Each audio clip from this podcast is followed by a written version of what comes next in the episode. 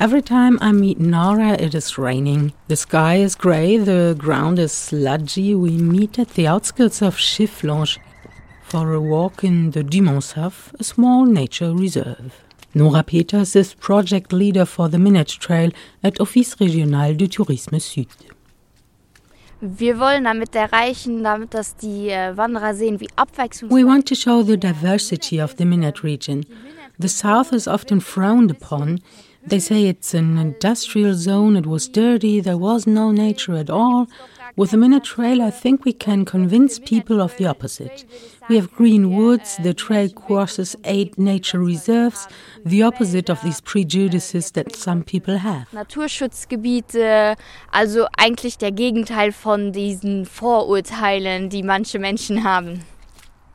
The new hiking trail in Minette makes the towns and the diverse nature sites on the south of the country walkable. On a length of 90 kilometers from Bascharage in the west to Bettembourg and Dudelange in the east, connecting red earth and the traces of the industrial past with nature reserves and cozy villages.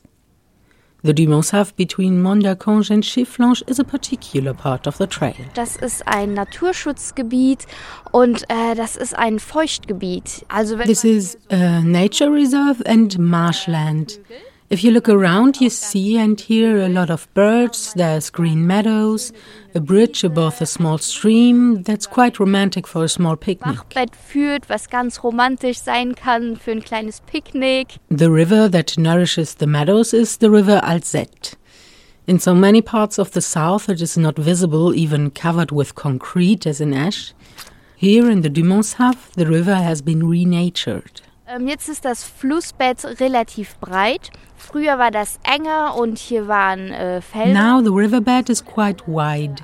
Before it was narrower and there were fields. In the beginning of the 2000s, it has been renatured.